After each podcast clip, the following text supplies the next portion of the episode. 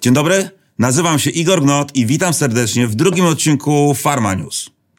Dzisiejszy temat to spam. W 1950 roku to słowo oznaczało po prostu mielonkę. Pochodzi od angielskiego słowa spiced ham. Po pierwsze, mimo że mielonka jest bogata w tłuszcze, kalorie i sód, to ma stosunkowo mało wartości odżywczych jak proteiny, witaminy i minerały. I coś nam to chyba zaczyna mówić. Za dużo spamu nie jest zdrowe. I o tym chcemy dzisiaj porozmawiać. Ile spamu to za dużo spamu? Spam od 1990 roku nabrał innego znaczenia i jak wiemy dzisiaj oznacza nic innego jak masowe wysyłanie niechcianych i mało wartościowych e-maili. Dlaczego więc spam to jest w ogóle problem? E, Zapytam o to Zbyszka Kowalskiego. Zbyszek e, inspiruje, motywuje firmy farmaceutyczne, jak dbać o porozumienie, motywować i współpracować. I wie bardzo dużo na ten temat. Są trzy elementy, które spełnia komunikat, aby odbiorcy uznali go za spam. Rzecz numer jeden. Ta sama treść, ta sama zawartość jest wysyłana do wszystkich. W związku z tym, jeśli dostajesz coś, co Twoim zdaniem nie jest skierowane do Ciebie, odbierasz to jako spam. Warunek drugi. Dostajesz tę informację, mimo że o nią nie prosiłeś. Tu nie chodzi o to, czy wyraziłeś zgodę. Chodzi o to, czy o nią prosiłeś. I warunek numer trzeci. Z komunikatu jasno wynika, że ktoś, kto go wysyła, skorzysta na tym więcej niż ktoś, kto go odbiera. Te trzy warunki spełnia komunikat, aby odbiorcy uznawali go za spam. Zbyszku, w pełni zgoda. Zobaczmy jednak, e, jaki konkretnie spam ma, e, jakie powoduje konsekwencje. E, po pierwsze, spam blokuje komunikację. E, bez spamu mogłem dotrzeć do kogoś. Gdy ktoś wysyła spam, nie mogę, bo skrzynkę dana osoba ma zapchaną. Spam marnuje mnóstwo ludziom czasu. Musimy go znaleźć, wykasować, przeglądać maile, żeby znaleźć te właściwe. Spam irytuje, wywołuje ostateczne zniechęcenie użytkownika do otwierania danego kanału. E, Zresztą sami popatrzmy na to, ile mamy wiadomości nieotwartych dzisiaj w e-mailach. W efekcie spam powoduje, że nie zauważamy ważnych dla nas komunikatów i to jest problem. Jeżeli tego jest za mało, spam nie dotyka jedynie e-maili. Mamy także spam telefoniczny, jak call center czy robocalls oraz spam SMS-owy. Mówiąc wprost, spam nas zalewa. E, Zapytam się Artura Raba. Raba e, jest fantastycznym trenerem biznesu. E, To mówca motywacyjny, mentor kariery. Jeżeli nie byliście jeszcze na jego stronie, koniecznie odwiedźcie arturraba.com. E, Artur, co byś doradził marketerom, aby no, podejść do tego spamu, być może troszeczkę go lepiej zrozumieć i no jakby w ogóle unikać w swoich działaniach? Cześć Igor. Według mnie problem ze spamem w naszym środowisku medyczno-farmaceutycznym polega na tym, co teraz robią firmy farmaceutyczne w większości przypadków.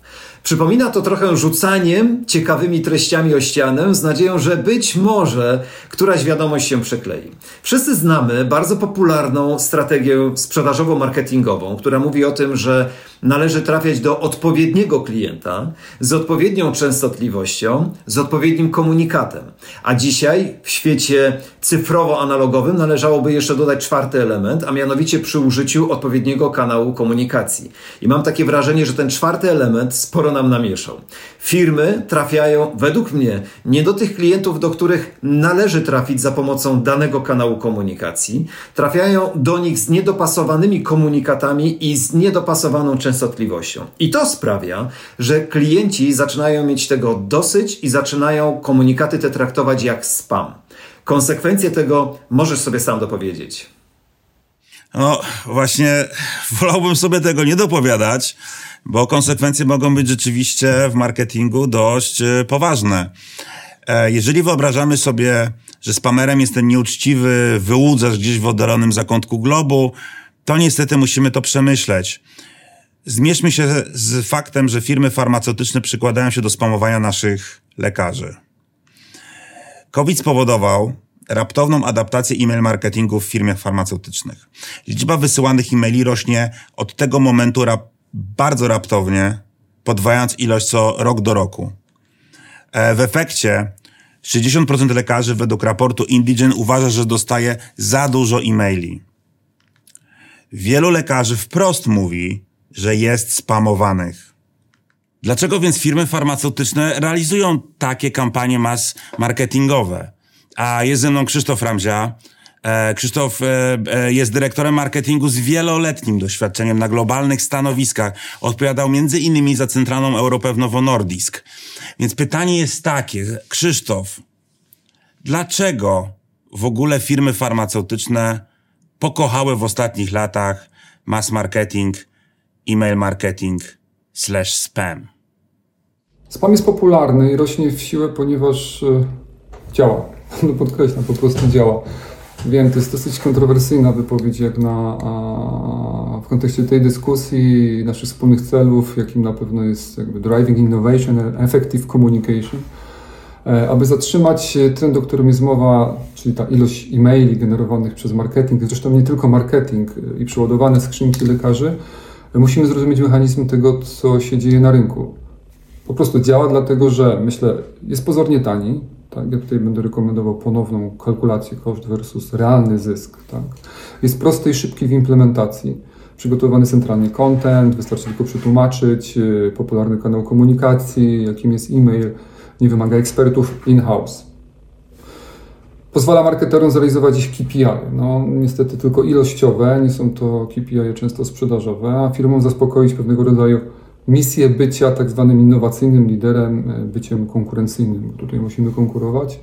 No i ten efekt COVID-u, o którym, o którym tutaj wspominałeś, pozwoliło firmom zająć Salesforce czymkolwiek, tak? no bo przedstawiciele siedzieli w domu.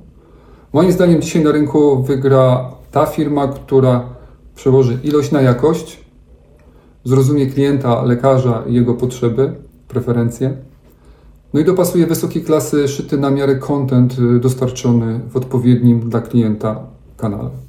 A Krzysztof, bardzo Ci dziękuję za tę wypowiedź, bo tego właśnie potrzebowaliśmy. Nie ukrywajmy, firmy używają mas marketingowych narzędzi. Teraz wiemy trochę więcej dlaczego.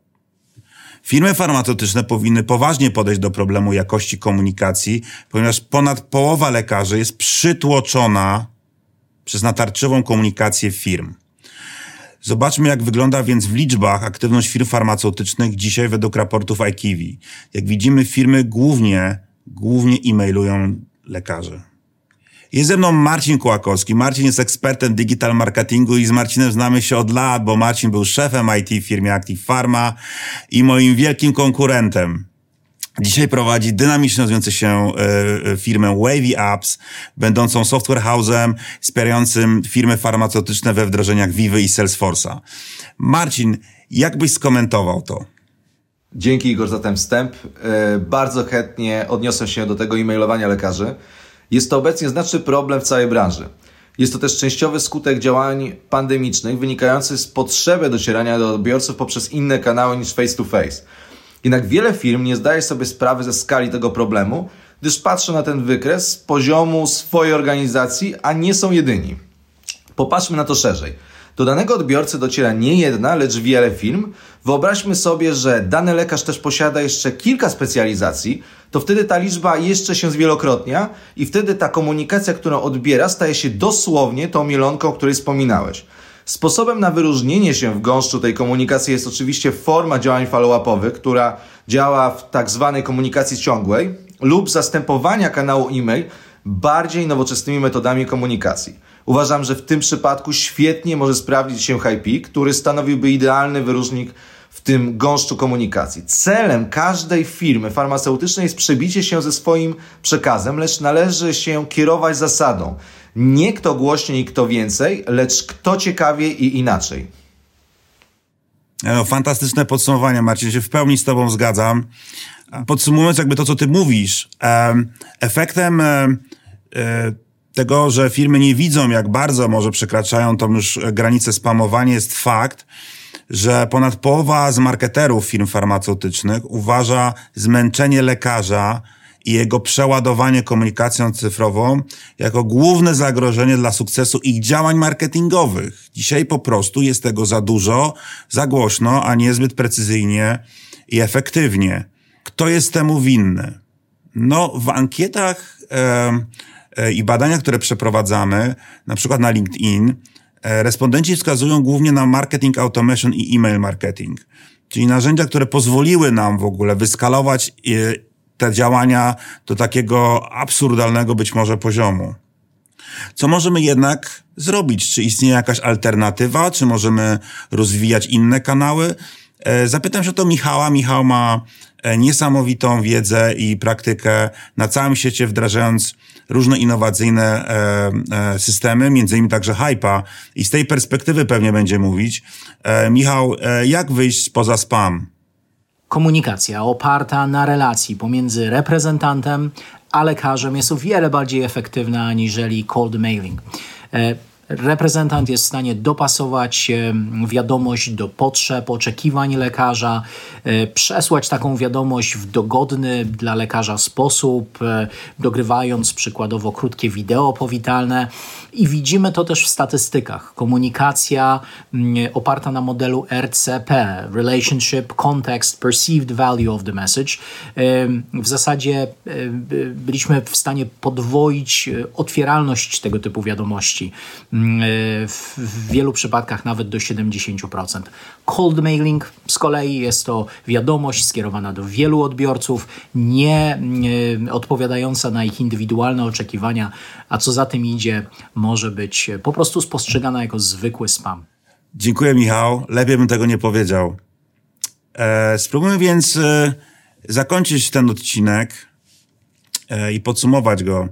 Aby walczyć ze spamem, należy rozpocząć prawdziwy dialog z klientem i odpowiadać na jego realne potrzeby. Być może najlepiej jest zaoferować mu po prostu świetny serwis. Dziękuję uprzejmie ze studia Konek Mediki mówił Igor Gnot. Pozdrawiam i miłego dnia.